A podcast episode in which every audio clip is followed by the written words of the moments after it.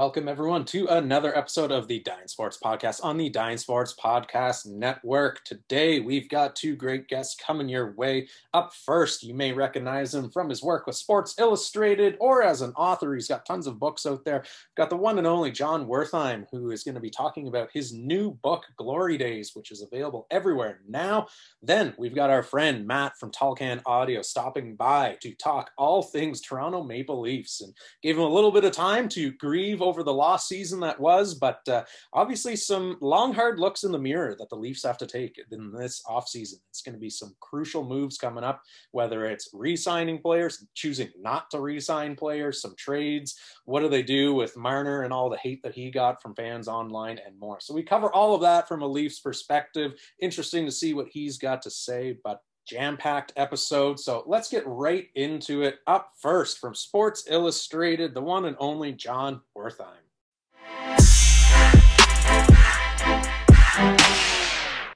Joining us today on the podcast, we've got one of the most recognized sports journalists in America. He's the executive director of Sports Illustrated and a senior writer, Mr. John Wertheim. John, how are you doing tonight, sir? Good. How are you doing? Doing well, doing well. So we obviously brought you on to talk about your new book, which is out everywhere now. It's doing extremely well. But before we get into that, you're also in the process of doing some broadcast work for Wimbledon as well, and fairly eventful 24 hours over across the pond there, wouldn't you say? Yeah, I'm not sure, you know, in some ways it's a very happy occasion. There was no Wimbledon last year, so, you know, it's been a while. It's nice to have this event back, but I'm not sure the injury exit of Serena Williams and the rain, and yeah, it's been a chaotic few days, and we've still got 12 more to go. Yeah, absolutely. And I mean, injuries in both Serena's match and Federer's matches as well, too. Like, were these two just sort of freak accidents, or are there some terrain issues going on over at Wimbledon? Or like, what's your sense on how those two things played out? That is a great question, because, you know, I think a lot of people are asking that. I mean, you know, the first few days of this tournament, we forget it's grass, it's slippery. These courts get kind of chewed up. I mean, they don't look at the end of the tournament, they don't look like they do right now. That pristine grass, and you're making sudden movements. And remember, there was no grass events last year, so maybe players are a bit out of practice in terms of the nuances of the surface. At the same time, it is a little troubling that you have two straight matches in a row that end prematurely with injuries because of players slipping. So it's going to be interesting to see if there's some sort of, you know, internal report, or if there's some sort of statement by the club. There has not been of yet. I think right now it's kind of, you know, grass is inherently slippery, but I do think, you know, sometimes it's correlation and sometimes it's causation. It's going to be interesting to see how the tournament responds to this, because it's not, you know, not the headlines they wanted. No, absolutely not. Anytime you're losing star power like that to injury, it's not a great start to the tournament. But moving on to happier discussions here, let's talk about your new book. It's called Glory Days, the Summer of 1984 and the 90 Days That Changed Sports and Culture Forever. Like we said, it's out available everywhere now, doing very, very well. But when you were coming up for ideas for this book, like, it's sort of the chicken or the egg question there. Like, did you start with the idea that, hey, 1984 was a really unique period of time, let's sort of find a narrative and piece together a book that way? Or did you maybe start with the idea that I'm looking for a really cool period of time that was blends sports, culture, all of that together? Let's start looking through the years, and you just happened to ultimately settle on 1984. That is a great question. The origin story with the book is that when I was 13 in 1984, you know, Michael Jordan was in my town preparing for the and auditioning, training for the Olympic team, the U.S. Olympic basketball team, and didn't seem like a big deal. But you would see Michael Jordan around town, and he was kind of a bored guy marooned in this strange college town, and you'd see him at mini golf, and you'd see him at the movies, you'd see him at the mall. And I wrote about that experience. And someone suggested doing a book on the 1984 U.S. Olympic team. And I said, I don't think there's quite enough to sustain a book. But then I started poking around on everything else that was going on this summer, and I was just blown away. And, you know, I mean, I told someone, I said, you know, every summer there's a hit song, there's a hit movie. Every summer there's a new Wimbledon champion, there's a new NBA Finals champion, Stanley Cup champion. But the number of stories and moments and figures that arose from this summer that are still relevant today, I think it's just this amazing sort of density, this amazing concentration. And then I was convinced you could sort of tell a story about this summer using all these coincidences, all these significant events, and then trying to sort of figure out, was it just coincidence or was there a reason behind it? Like you just said, you were 13 when all of this happened in 1984 in your hometown in Indiana, and Bob Knight, the USA Olympic team, Michael Jordan, Charles Barkley, all these guys just sort of milling about town. So obviously this is a very vivid memory that you've got ingrained into your sort of sports brain. Now that you're a little bit older though, and you've experienced some other fairly unique and very cool sports moments, both in person or, you know, covering an event or something like that, does it still sort of stick out as that 13-year-old moment in Bloomington, Indiana is the peak of your sports memories, or has one or two events maybe dethroned that you've got to experience over your years? Oh man, that's a good question. I mean, I think the difference is, you know, 1984 was a personal memory. I was a teenager. I was sort of in awe. It was sort of a happy surprised that these guys were in my town. I feel like most of my sports memories subsequent are professional, where, you know, I mean, I've been lucky enough to be at Super Bowls and Federer, Nadal, Wimbledons and Olympics, but it's different when you've got a notepad in your hand. I mean, it's a different experience when you're there for work and you're thinking about deadlines, and you're thinking about stories and access and editors back home. There was such a purity to this. I mean, this was just pure sort of fan awe, and I always marvel. I mean, people sort of joke in sports about how quickly, you know, you lose your rooting interest and how quickly, you know, it becomes a job. And people say, "Oh, you're so lucky, you get to go to a baseball game," and you sort of say, "Yeah, but it's my office." I think there's really some truth to that. I mean, it's not a question of sort of more enjoyment or less, but it's just it's such a different way to experience sports when you're just there in the sunshine and you're, you know, out there rooting and staring at the grass versus you've got deadlines, you know, breathing down your neck, and you've got the sort of the hot breath of editors asking what you're going to be writing about, or you've got live TV. It's just such a different way to consume sports. Yeah, and I'm sure nostalgia is a huge factor in that as well too, looking back on your childhood there, obviously some fond memories, but you know, 1984 USA Olympic team, that probably came to mind for obvious reasons pretty quickly. But when you were starting to piece together, okay, what are my 12 to 15 storylines that I'm going to try and express in this book? Like, I'm curious, outside of that you actually live, what were the first three things that from 1984 that just quickly popped into your mind that ultimately made the book as well? I guess that's a good question. Let me see. I mean, I sort of had the happy accident of running into David Stern, who explained to me that this was his first, you know, he was a few weeks on the job. He was the new commissioner of the NBA. His job was to electrify, to energize this basketball league. And his very first final was the first final between the Lakers and the Celtics, Bird and Magic, and then presiding over the draft of Michael Jordan. So in the span of a few days in June, the NBA completely transformed itself. I didn't realize the extent to which Donald Trump had used sports as part of his whole sort of myth-making and image creation, and that all happened in the summer of 1984. He becomes owner of this football team, and it really is what vaults him to a national figure.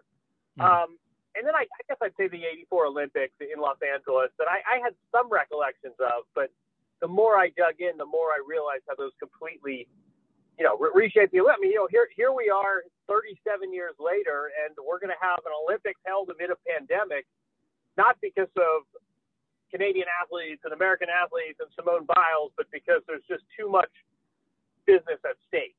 And I think that the origins of that trace to 1984. I mean, there were a lot of sort of fun stories and happy coincidences and little events that turned into big events that I stumbled upon, but I would say I'd say the NBA Trump and the 84 Olympics were probably three big tent poles. For sure. And now that the book has been out there for a while as well, too, and you've had a chance to, you know, read some reviews and even maybe interact with some fans that have read the book as well. Is there one particular chapter that most people will point to and say, like, oh, I remember where I was when that happened? Or like, does one stick out more than the rest?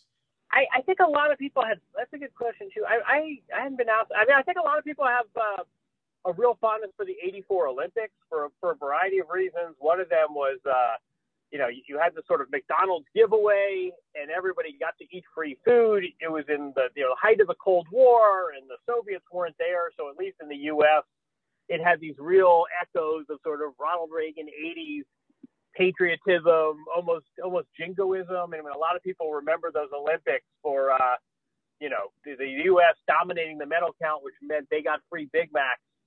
The evil Soviets weren't there. Nothing bad happened. You know, there was no terror attack the way there was in 72. There was no bomb the way there was in 96. I mean, it was just sort of a nice, clean, successful Olympics.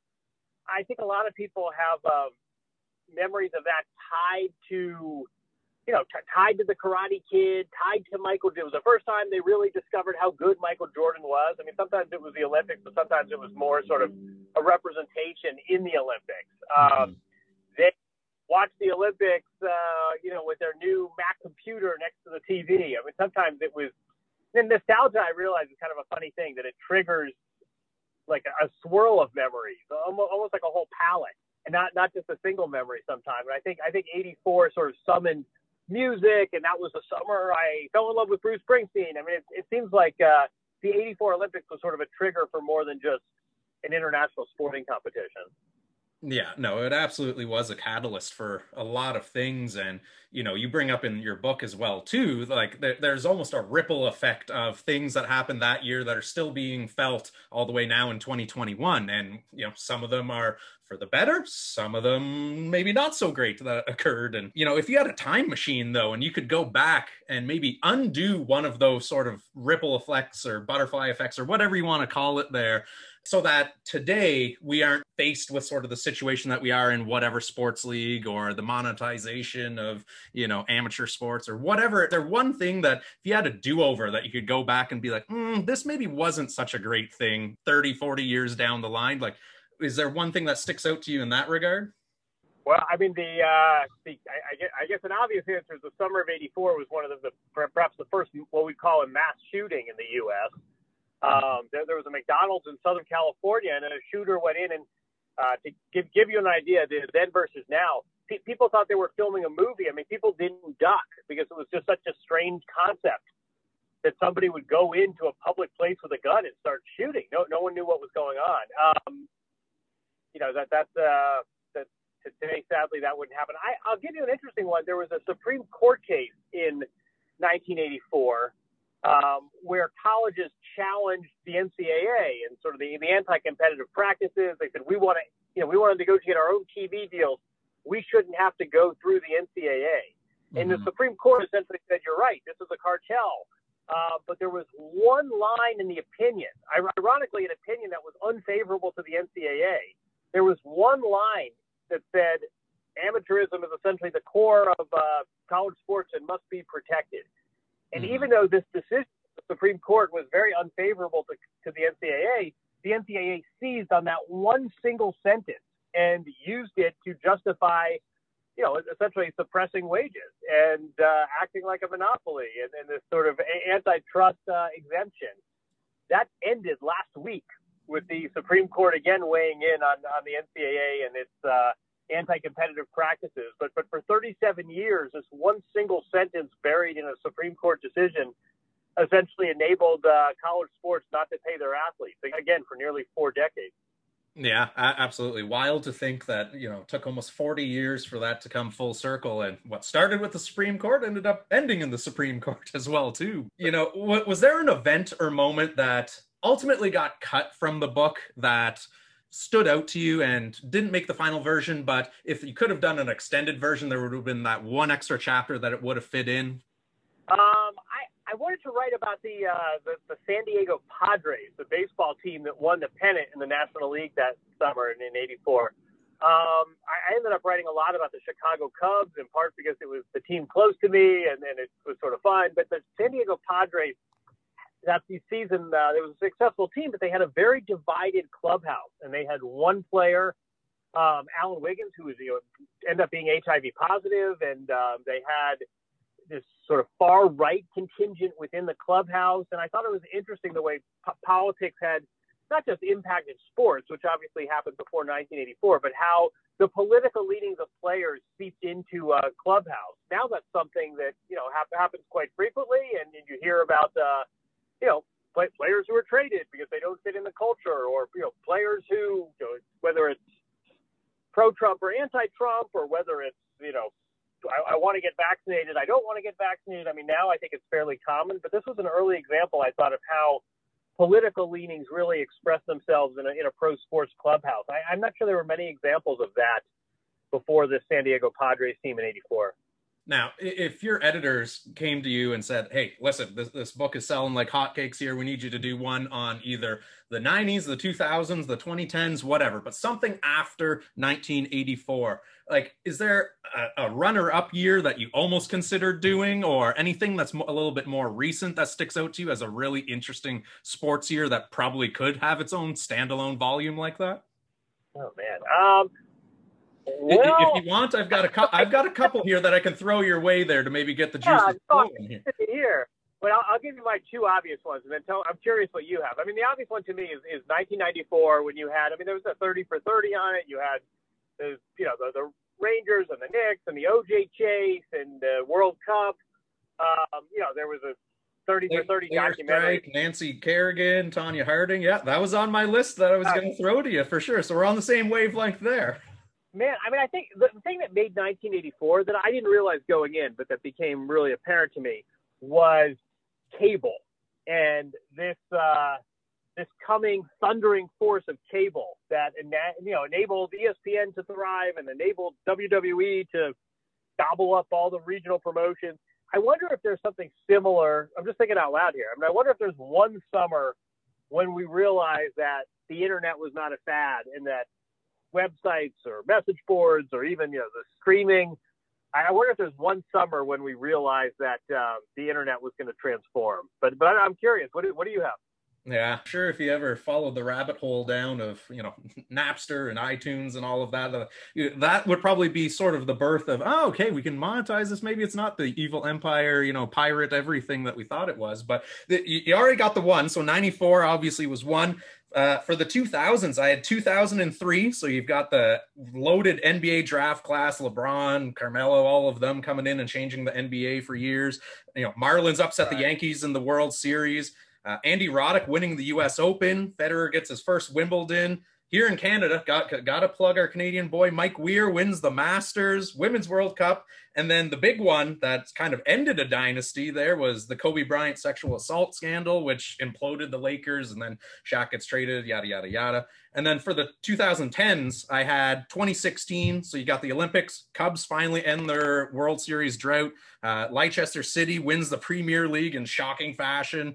73-win Warriors, the Cavs somehow end up beating them. Obviously, the Kevin Durant decision, all of that. And then Kaepernick taking a knee and the whole scandal that then went on from there. But those were sort of the ones that stood out to me as far as some more modern examples. So maybe some potential ideas if you get asked to write a sequel there. I like that. I like 2003 a lot. And Kobe, I think, happened in the summer as well, even though that's all right. Very good. That's fantastic. Manny Ramirez, maybe that's really good. Yeah. Well, hey, we'll take a little footnote in your sequel if if pitched to you on the Dyne Sports podcast there back in 2021. So feel free to use that if you want. Before we let you go, because I know you're a busy guy here, let's maybe just full circle back to Wimbledon. Let's get maybe a prediction out of you here. Obviously, Serena just went out due to injury, so she's out of the running. But maybe just a prediction for who you think might win it all on the men's side, who might win on the women's side, and maybe just a dark horse on either to just keep an eye on who might be exciting to watch. Well, I think Djokovic is the overwhelming favorite on the men's side, and I think some of that is how good he is, and some of that is just sort of the absence of alternatives. I mean, you know, Federer looked like a 39-year-old man for much of today's match, and Nadal's not playing, and Tsitsipas, who made the French Open final barely 2 weeks ago, he's already out of the tournament. So I think Djokovic is in a pretty good place. I mean, I think honestly, I think Felix O.J. Aliassime, the young Canadian, I think he hasn't won a title yet. I mean, of any size. So he hasn't won a tournament yet. So it might be a little premature at Wimbledon, but I think he's ready for an ascent. I think he has a pretty good draw. That might be a player to watch. And then on the women's side, I don't know. I mean, I picked the number 2 seed, Sabalenka, but you know, at the French Open barely 2 weeks ago, you had a player win who wasn't among the top 32 seeds. So it's kind of two very different. You know, you wish the men had a little more predictability, and you maybe wish the women had a little less.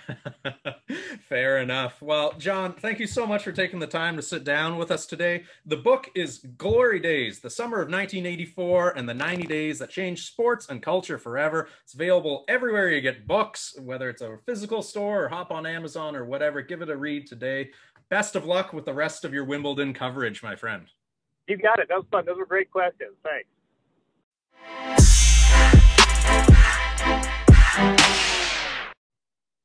All right, before we get to Matt's interview, wanted to quickly tell you guys a little bit about our friends over at MyBookie. MyBookie.ag is your place to place any online wagers. Make sure when you go there, take advantage of their first deposit bonuses, all sorts of ones to choose from, whether you like the sportsbook, online casino, or more. They've got a little bit of everything for everyone. When you do sign up, though, make sure you use the promo code Dyne Sports, DYNES, sports with an S at the end of it. There is no space in between, so that they know who sent you.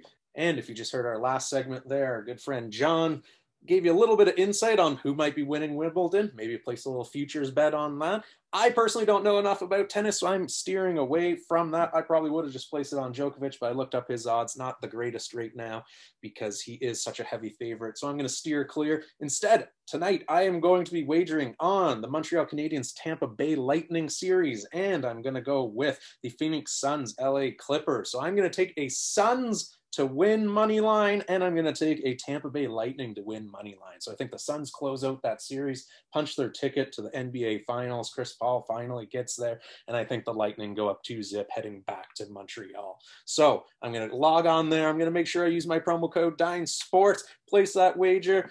Follow along with me if you want, or place whatever the heck it is that you would like to do there as well, too, because right now we're on a bit of a cold streak. So hopefully this is where it all turns around for us tonight.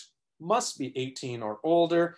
Problem gambling? Make sure to check out all of their online resources. Gamblers Anonymous. Only gamble what you are willing to lose. Please gamble responsibly. And now let's get to our interview with Matt from Tall Can Audio. All right, joining us today for a segment, we've got Matt from Tall Can Audio Podcast. Matt, how are you doing tonight, sir? I'm doing all right, but I got to ask you, who backed out? Like you're kind of digging at the bottom of the barrel here to get to me. Who was supposed to be here today? Oh, well, you know, we were trying to get Bettman on to talk about the Blackhawk scandal, but he was unavailable. So we went with the number 2 on our list, and lo and behold, there you were. But appreciate it. Yeah. Yeah, no, we're happy to have you on. Like we've been wanting to have you on the show for a little while now, but we're going to talk some hockey, and you as a Leafs fan, we wanted to at least give you the appropriate amount of time to digest another first round, you know, loss and all of that. My grieving process. Exactly. You don't want to approach you too soon there. So, yeah, you know, just from a fan perspective, looking at 2021 in its entirety, like what did you sort of take away from this season in Maple Leafs land? Yeah, it's funny for the sake of your listeners there. When you approached me, you said, you know, you seem to like to rant about the Leafs and Jays. And for a second, I was like, I think I'm supposed to be offended by that. And then I actually, that's pretty on the nose. Yeah, there are some rants from time to time. Honestly, this is one of those seasons. This is maybe the hardest season that I've ever tried to break down. I thought the team was largely built okay. There were some moves, you know, throughout the year that were a little questionable, But how do you argue with the results that they had through the regular season? And then you find yourself at the end of the first round in the same position you've been in each of the last, what is it now, 4 years, I guess. It's just Groundhog Day over and over again. For you. Right. But when I look back at it, I'm like, if Tavares doesn't get hurt, and I understand this is the part where I sound like I'm making excuses and stuff. And don't worry, I won't do this the entire time. I'm happy to bash the team just as much as anybody else right now. But if Tavares doesn't get hurt, if one of those pucks goes in 5 or 6 in overtime, Game 7, I have no defense for it. It was terrible. I still to this day, as we get ready, at time of recording to watch Montreal play for the Cup, I still think Toronto was the better team and they didn't win. So I'm frustrated that I don't have a scapegoat or somebody I can easily yell at to be like, well, if Kadri did this to us, or Freddie Anderson, if he doesn't play, if he plays better, Jake Gardner, I look at this team and kind of go, it should have beat Montreal. Should have got to the final like Montreal did. I don't know about that, but it should have beat Montreal. So this has been frustrating. This has been a hard one to diagnose and to break down. You're just sort of like, sometimes stuff happens, right? I don't know. Yeah. You don't get to say stuff happens since 1967. At some point it's somebody's fault, right? Yeah, absolutely. And I don't think you're alone in the thought of, hey, Winnipeg probably also thinks that we probably had a better team on than Montreal. Las Vegas probably thinks that they had it. Yes. So it's definitely a weird year. And I mean, when they beat Toronto to win in the manner that they did, you can sort of write it off as, they got hot and they rode that the way they went. But that, you can't stay hot for 3 full series now, all the way into the Stanley Cup. So at a certain point, it's like, I don't know. It's the greatest game of possum I've ever seen a team play. Little rope-a-dope going on. Apparently, because this is a team that was barely 500 in the regular season. And, the lowly Ottawa Senators are beaten up on them almost every time they're playing them. Yeah. And here they are in the Cup final. So I don't understand that. Well, do you agree that if this is a full 82-game season, Ottawa probably passes Montreal by the time this is all said and done? Yeah. I genuinely... I think I do, too. I think I do. I don't even know if it would just be Ottawa that would pass them either. I think you could... Well, the wheels completely came off in Calgary. I don't know what happened there. Absolutely, yeah. And then, if not for the whole bout of illnesses that ravaged the Canucks, and who knows what goes on there, but that was another really weird one where you go from playoffs last year to the dumpster fire that was Vancouver this year. So, I don't know. But, if you look at it in the grand scheme of things, though, because they're 2 very drastic differences in how they bowed out, right? If you look at it this year, it was like a slow motion car crash, right? You're up 3-1 and just slowly you see it slipping through your fingers. Right? There's that episode where Bart buys a warehouse downtown and and he leaves Milhouse as the night watchman. And he's like, Milhouse, what happened? You were supposed to watch the place. He goes, I did watch it. First, it started to fall over. Then I fell over. That's pretty much what happened to the Leafs in the playoffs. Exactly. And then you can see it coming. Yeah, the opposite end of the spectrum, though, is 2013 against the Bruins. And you think you're already through, and then it just rips your heart right out of your chest. So, which one, though? I'm genuinely curious. I'm not just trying to, stick it to you as a fan.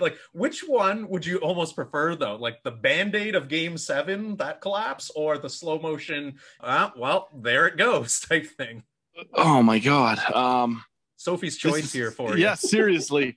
I think in the moment that 2013 happened, it was devastating, right? Yeah. It really was, because that game should have been over.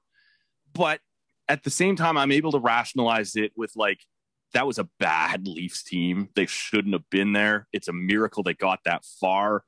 And it crushed me that they lost. It really did. But I'm after a couple days, after a couple weeks, you're like, that's what was supposed to happen, right? We were supposed to this one.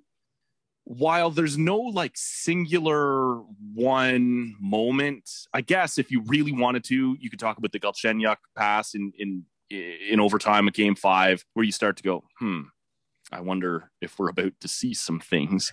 Has Galchenyuk just been a sleeper agent this whole time? Right, it's the longest play ever by Bergevin and the boys.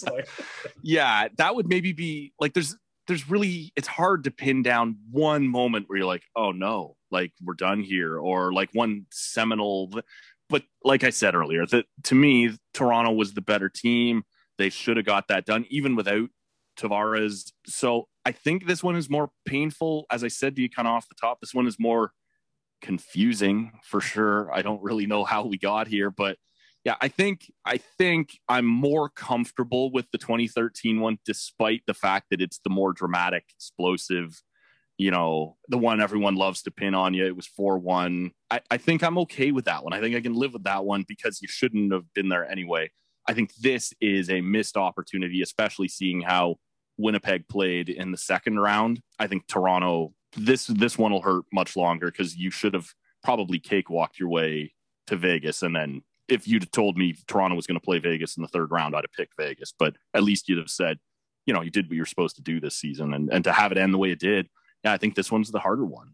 Yeah, absolutely. And I mean, as an Ottawa-based sports podcast, I could ask another 30 or 35 questions just about Leafs fans' pains. Like the tears sometimes sustain us here in Ottawa. But I mean, we don't want to get... I'm familiar. I'm there in Ottawa too. Like, yeah.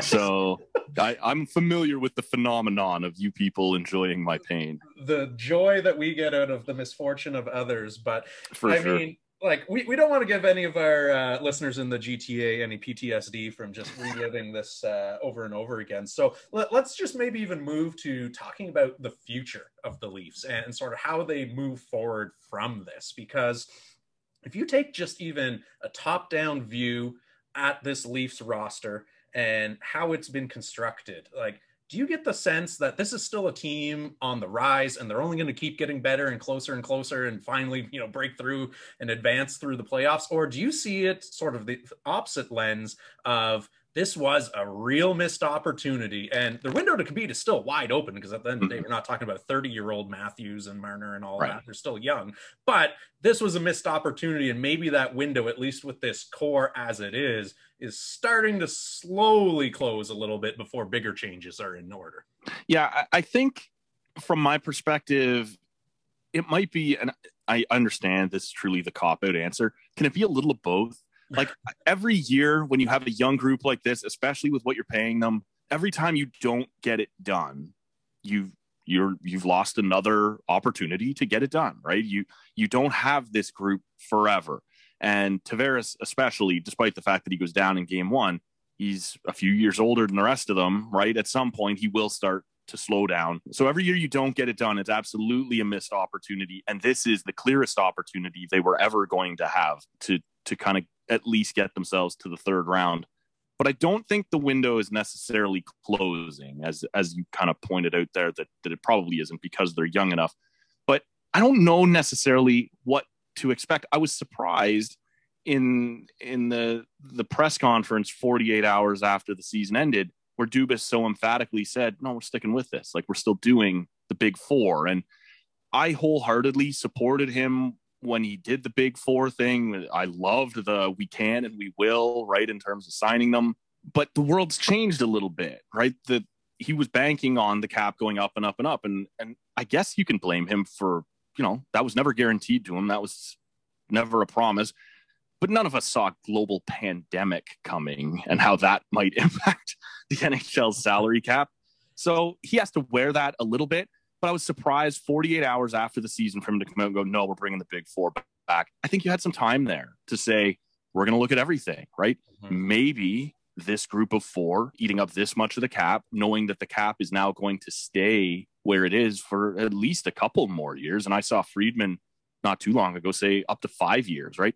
That's a huge blow for the Leafs, who were obviously, you know, maybe the Tavares contract ages a little better if the cap is going up and up and up. So I think it's a missed opportunity, absolutely. What I would suggest to you in terms of where this is going to go next year, if I was Kyle and my job was on the line, and I do think his job is on the line next year, right? He had a bunch of years there of clearing out bad contracts and some things that Lou did that weren't super.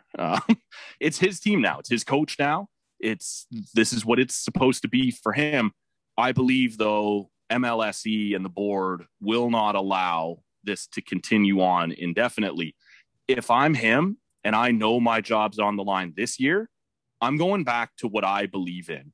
I'm not doing the Wayne Simmons thing again. I'm not doing, actually, Zach Bogosian turned out to be better than I thought he would for Toronto. But you know what I'm saying? Like, he clearly has a vibe of fast, skilled, you know, coursey hockey, right? Possession, all these sorts of things. He doesn't want to do, like I said, Jimmy Vesey or, you know, some of these older vets that got brought in. Ben Hutton. Probably would like a do-over on the Foligno trade. Sure. Year, but that's a really good example. I said when they made that trade, I don't mind that player, but I wouldn't pay that for him, right? Mm-hmm. Like they paid too much. And I think if you go 2 or 3 rounds and he's contributing, you're like, all right, like you can live with it. I still wouldn't have loved it, but you can live with it. When he gets injured and then is barely able to skate and then you go out in the first round, that it looks even worse, right? So that's a gamble he took and he lost, right? So he's responsible for that. But I think, I guess just to kind of round out what I was trying to say there is, I think next season you will see more of the Kapanen type and the Dennis Malgin types even, and those sorts of Tyler Ennis types, right? That he believes that's the way you do this. I don't think he wants to do any more maybe Galchenyuk again, right? You bring him back on a cheap skilled that's what he wants to do. He wants to go skill. And if you're going to fire me, if this doesn't work at the end of the year, then I'm going to do it my way. And it probably won't include Wayne Simmons and those types of players. I think you see him push hard back to what he wants to do, knowing if I'm going down, I'll go down with my philosophy. Like you said, he had a first few couple of years when he was getting going where it was just taking out some of the garbage and putting out fires that the previous regime had left him to inherit. But I mean, his fingerprints are all over this Leafs team now. And I think he got a little bit away, as you were alluding to, of what his true philosophy and sort of got him hired in the first place to take over the Leafs really was, because he started bringing in some of those more grizzled veterans. Oh, we're going to teach the young kids how to win in the postseason and da-da-da, and ended up with the exact same result at the end of the day, right? So, obviously, the players are buying into it, right? You've got Spezza's coming back. You've got Riley. How I know. You guys have a thing for former Senators players there, right? Like, even the throw-in in that Foligno deal was a former Sens draft pick there, and Stefan Nosen. So, I mean, oh, really? I didn't even know that. Okay. Oh, man. Good old Kyle Dubas might have a thing for his friends down the 401, but that's a whole other podcast episode. But, like Morgan Riley too, perfect example, right? He's already come out publicly and said he's willing to take a discount on his next contract to remain a Leaf. So the players are obviously buying what Dubas is selling, and they believe in that core. But I mean, when you're looking at who was on this team this year versus whose contracts are up, who might get, you know, traded just for even recouping some of their draft capital, because you guys have less than 50% of your draft picks over the next 2 years. So like, how many of those players are going to get essentially run back and, hey, let's try it again. Let's chalk it up to dumb luck versus who you think could be a casualty of, listen, we got to make some changes and this salary that you were getting paid ain't going to cut it. So we'll see you later. We're going to be showing you the door here. Like, does anyone stand out as a clear, definitely not bringing them back? You already mentioned Simmons, but like anyone else other than that?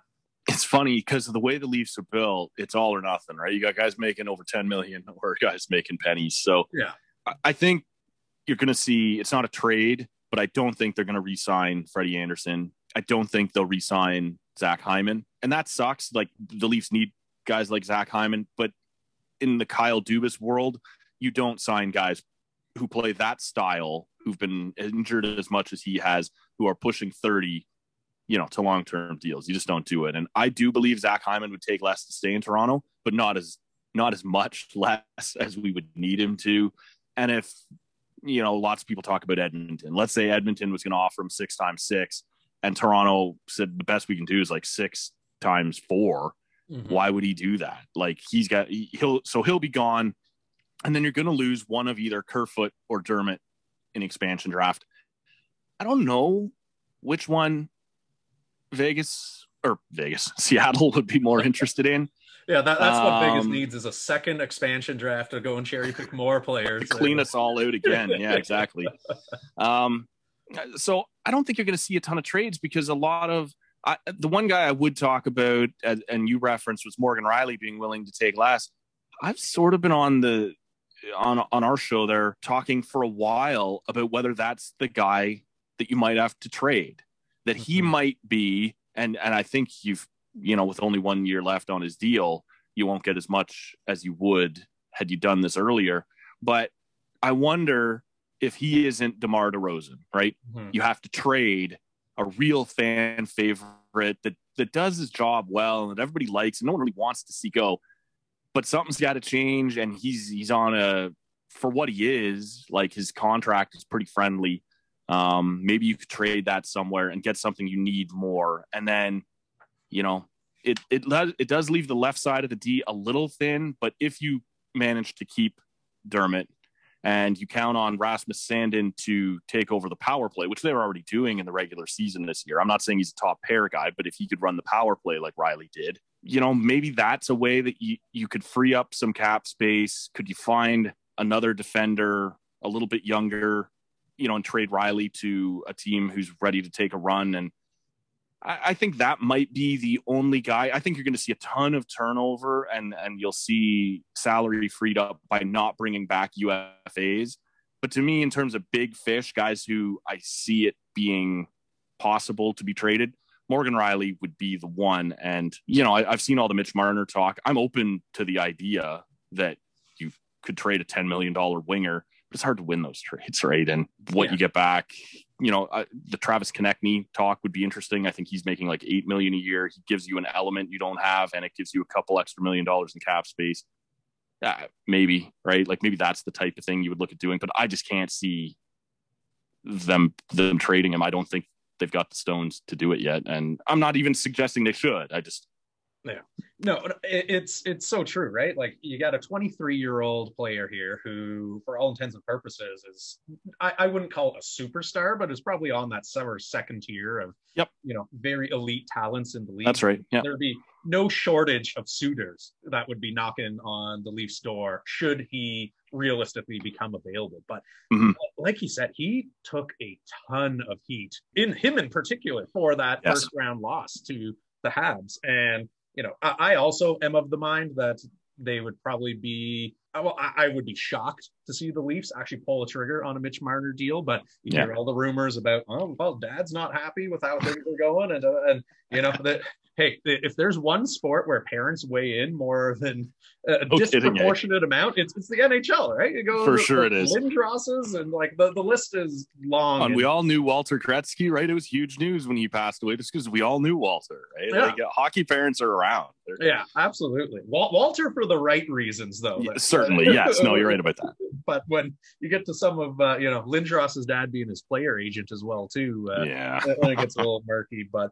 I mean, like, do you see any realistic scenario, though, of, let's put Tavares aside here, just of their three, of Nylander, Marner, and Matthews? Like, are you 100% confident that all three are donning a Maple Leaf sweater come puck drop in the fall?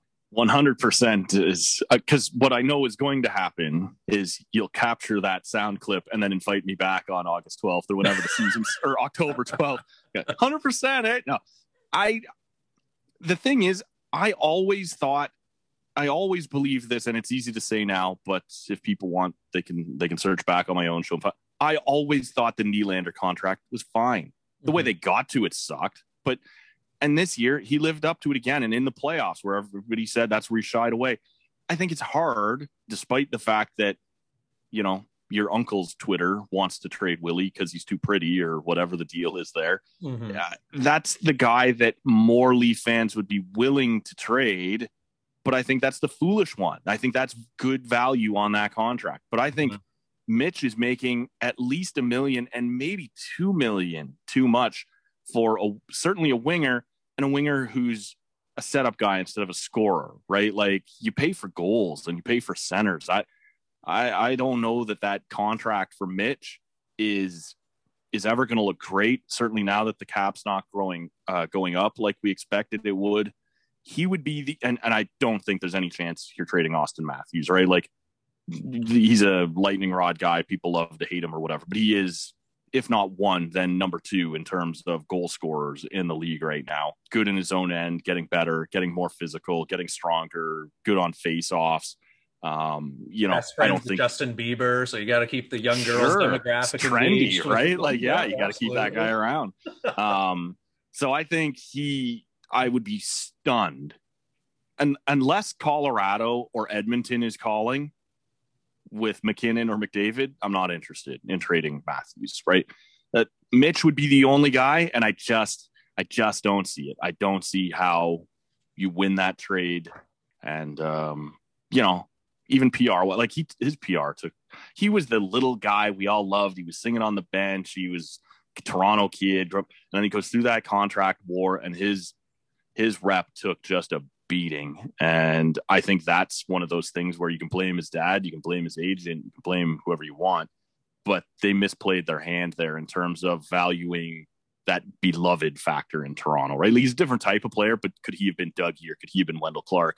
And now there's a bunch of people that just remember, you greedy little whatever, right? So he would be the only guy I would consider trading based on contracts and stuff like that. I just don't think you win that trade. So I do expect all three of those guys will be back. Capture it, save it, call me in October if it doesn't happen. Yeah. Right click, save as. There we go. Exactly, man. I mean, Matt screws up again. Hey, no, you will not be the first person to have a hot take backfire on them there. Certainly not. One person you did mention, though, is Frederik Andersen. Obviously, UFA. I don't see them bringing him back, especially coming off all the injuries and all of that, and what price tag he might command on the open market. Who knows? Campbell's got 1 year left. Rittich is a UFA. So... Yep. $1 million question is, what are the Leafs doing for goaltending next year? Like, what have you heard that they might be trotting out there?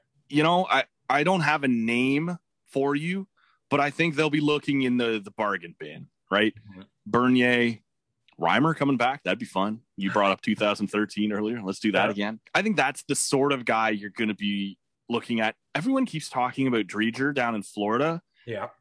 And in principle, I don't have a problem with that. You could bring him up here, but there's always that one guy, and you'll remember this maybe 2 years ago when Nick Jensen was still playing in Detroit.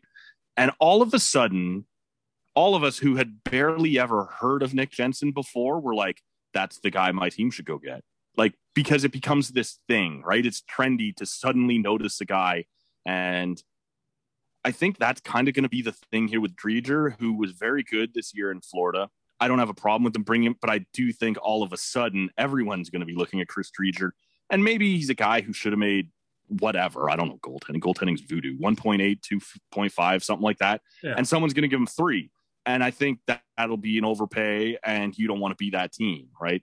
I think sometimes when you're looking through the bargain bin, you don't want to be stuck tugging on the same thing that everybody suddenly found.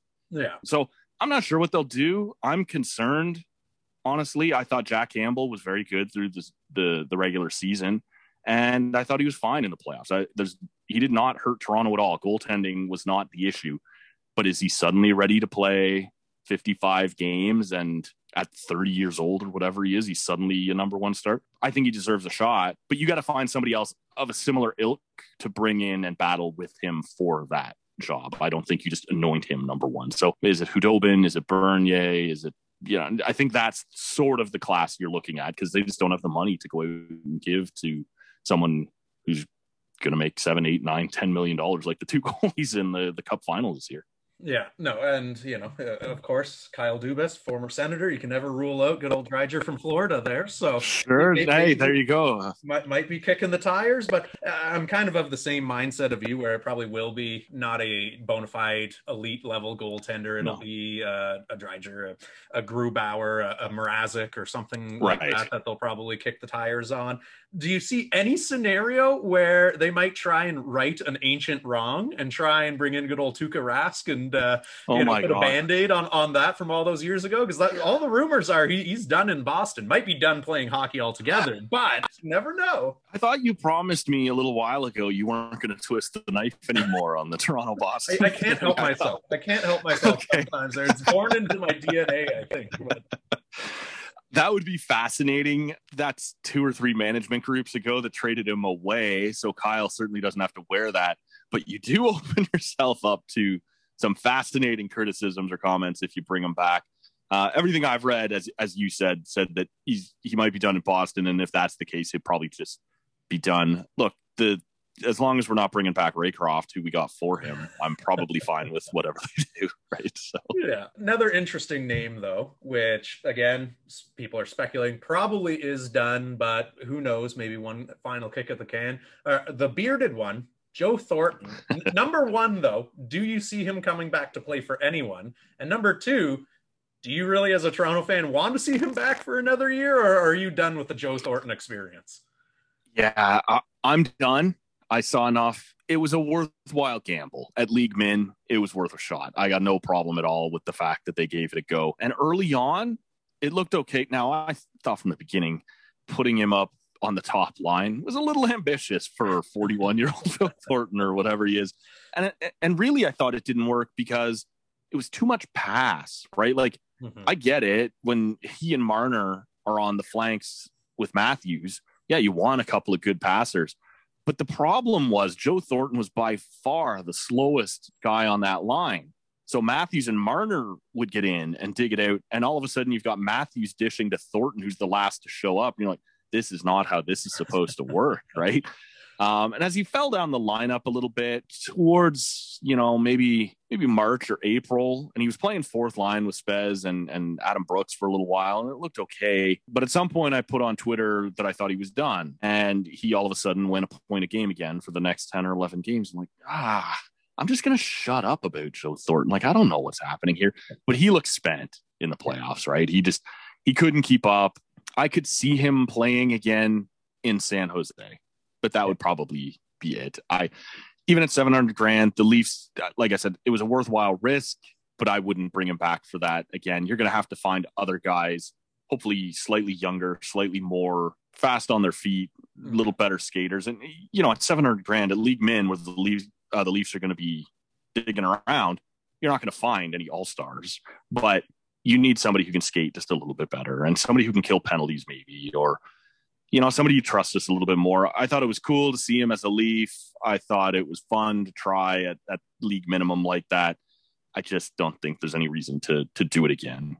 Yeah, no, Joe Thornton. That sucks to say too, honestly. Yeah. Like, it's, I don't love it. I just, you can't do it again, I don't think. I mean, at this stage of his career, Joe Thornton he's kind of like the Rolling Stones, where just every time he does his final season, you think, okay, there's no way they're coming back for another tour here. And lo and behold, there he is. But yeah, I could see a reunion in San Jose happening. I don't see any real cup contenders seeing what he did in Toronto and say, yeah, we got to get me some of that ASAP here. Oh, exactly. You know, so I think he's probably even got to admit that as nice as it would be to see Joe Thornton finally win a Stanley Cup, I think it would be like that modern era Ray Bork moment there, but I just don't see it happening. So if it is going to be someone, it's probably going to be that farewell tour, you know, kind of play on a line with Marlowe back again in San Jose. Exactly. You can get your roses and flowers from everyone, every stadium. But I mean, like, if we put salary cap aside for a moment though here,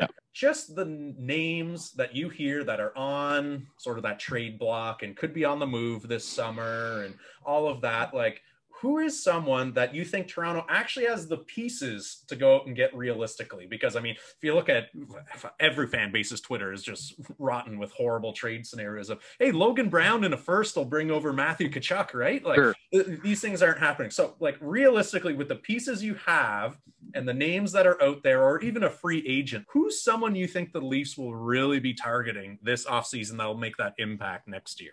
But Nazem Kadri. Speaking of reunion tours, holy dude, there you go. I just, they obviously traded him away because they don't trust him, but that would be an interesting piece who brings some elements that maybe they're missing. The other guy, and you mentioned him, could you work something? Could you do something in the neighborhood of Marner for Matthew Tkachuk?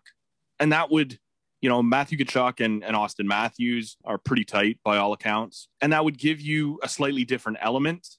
Maybe then you reunite Willie with Matthews on the top line. Matthew Tkachuk plays second line with Tavares. who can kind of get in and dig it out for him and things like that. Tkachuk didn't have a great season, so it would be a bit of a risk, but I think that would be interesting. I think there's got to be more to that deal, right? There's other pieces on the side, and I don't know what that all looks like. But that would be a guy that I would be interested in at least looking at. I got to tell you, I want to stay away from Seth Jones. I don't really like the way he's trending. I know a lot of Leaf fans are screaming that would be, you know, kind of a quick fix or, you know, might fit in perfectly with the Leafs. Honestly, Toronto's defense, maybe this year, might have been as good as it's been in like 17 years. Mm-hmm. And we're just so used to blaming defense that some people are still doing it. Wasn't really the problem this year. So I wouldn't do that. I just don't like the way Jones is trending. In terms of other guys out there, like, honestly, I haven't taken like a real look at the free agent list this year, just because I know Toronto has no money to sign anybody. So haven't spent much time perusing it. It's not a worthwhile usage of your time there. Exactly. You know, money you don't have. He's not coming here. Yeah. Right. Oh, I've lived my whole life thinking about things I do with money I don't have. So, oh yeah, no, it'd be the equivalent of me looking at properties in the Hamptons right now. Sure, exactly, man. That's great idea, but here, I don't know where we're getting the money from. Yeah, we're gonna have the Dyne Sports Muskoka compound, right? And like, no, we're probably not, right? Yeah, there you go. I'll buy a place right next to Kessler there, and then we'll have our own reality show there. And there you go. Okay, see, that'd be fun, right? Sure. I don't see a lot, you know. I don't, even when we talked earlier about trading Morgan Riley, I don't even know what that's for, right? Like, it's a thought, it's a way to open up some space and allow a couple of your lefty guys to move up, but I don't know what's out there that makes it worthwhile for you. So, you know, Matthew Tkachuk, like I said, would be interesting. And of course, the ultra galaxy brain that will never happen is Jack Eichel, right? Yeah. Could Kyle find a way to make that happen? Then you move Tavares over to the wing, where maybe his foot speed, as he starts to get a little bit older, isn't quite as big of a factor. Again, that's probably a Marner move. Why would Buffalo trade a passing winger for a number one center? I can't imagine they would, but those are the types of things you're hearing kind of kicked around, is the really big fish stuff that if we can't sign a free agent because we don't have the cap space, what's the biggest possible splash you could make in a trade? And since everyone's still mad at Mitch, yeah, that's the name. Yeah, absolutely. And it wouldn't be the first time that you know, the Toronto sports scene has taken a huge swing and traded away, you know, even a fan favorite or something like that. Hey, I mean, Masai's sharing office spaces with some of the boys. Yeah, you're right about that. Dropping some secrets, or who knows? Yeah. Let's just get him signed first. Like, let's get Masai back in the picture, and yeah, We'll give him the bigger office. We'll give him the corner office, whatever we need. Let's get Masai back locked in. But we talked about it earlier, and draft pick wise, I think you guys only have like 6 of your 14 over the next 2 years. No first rounder this year. So a lot of it is going to have to be fixed via either those league minimum signings, whether it's a trade, whether it's, you know, some financial maneuvering or something. You know, Tampa Bay managed to somehow get an extra room, tens of billions over the cap. An extra room is opened up on Robida Island. Yeah, absolutely. So apparently the salary cap's just a suggestion. If you get financially, if you could try to keep it around this neighborhood, we'd like it, but do what you want. Yeah. Well, meanwhile, Melnick is hoping that the salary floor is just a suggestion and he doesn't need to get to that. But anyway, so like, as far as Dubas, you already mentioned this is probably a do or die sort of season for him, where if it's, you know, miss the playoffs or just another first round exit, is his job in question, probably. What about Brendan Shanahan and some of those upper levels of Leafs management, though? Like, how much longer do you think they have as far as how much leash they get? Or do you think they're in the same boat as Kyle as far as, hey, we got to start seeing some results, or otherwise it could be a red wedding style house cleaning going on here?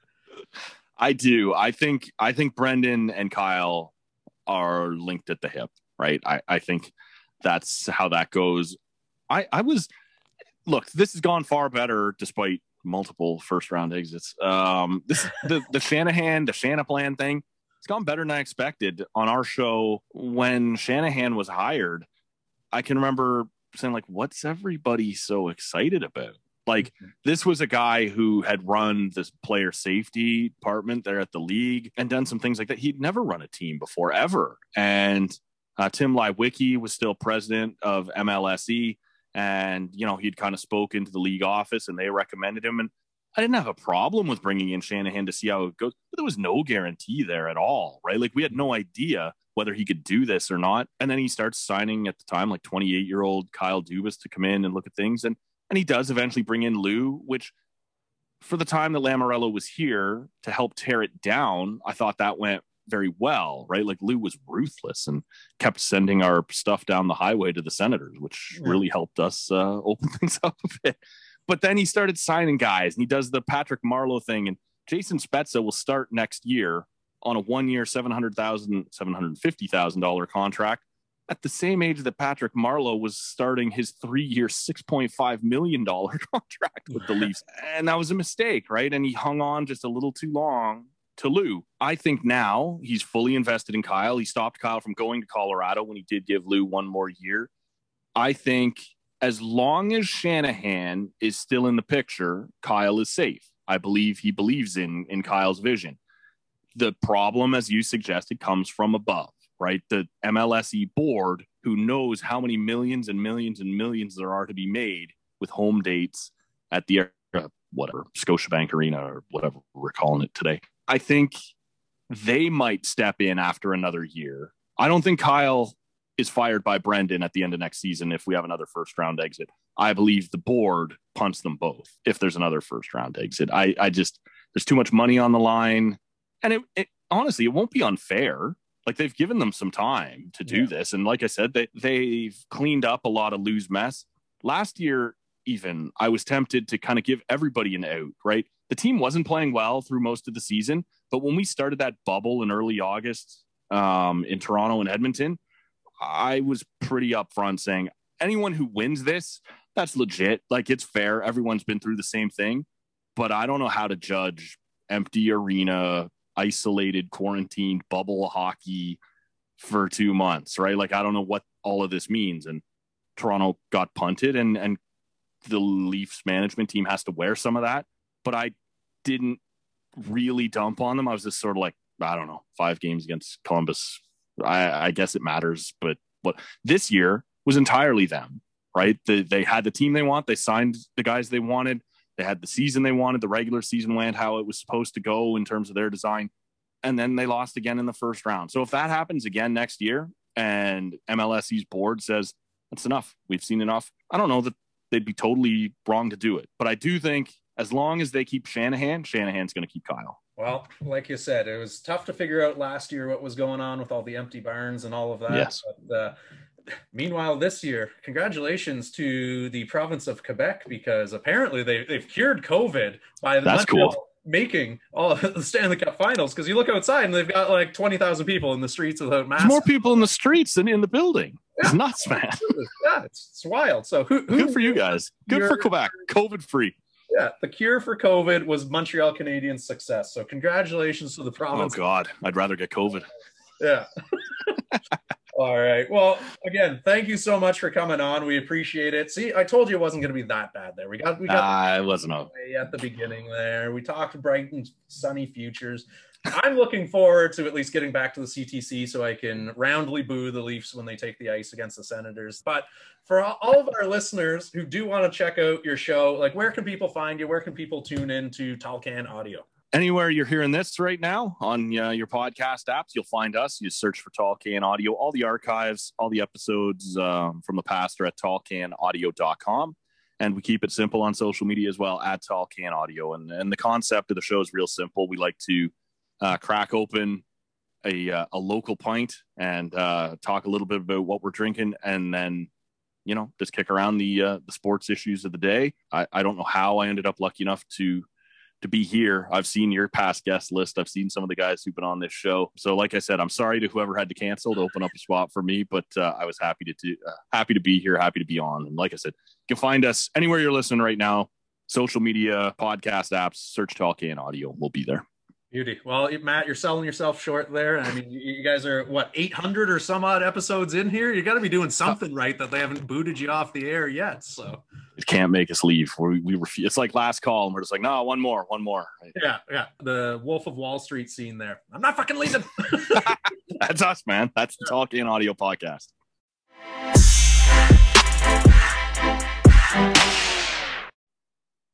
That's a wrap for another episode of the Dyne Sports Podcast on the Dyne Sports Podcast Network. As always, a huge thank you goes out to both of our guests today, John from Sports Illustrated and Matt from Tall Can Audio. Be sure to check out John's new book, Glory Days, available everywhere now, and check out Matt's podcast over at Tall Can Audio, available anywhere podcasts are found. Special shout out goes to our sponsors over at MyBookie. If you haven't already, go and check out their amazing first deposit bonuses. Make sure you use the promo code DYNESports so they know who sent you.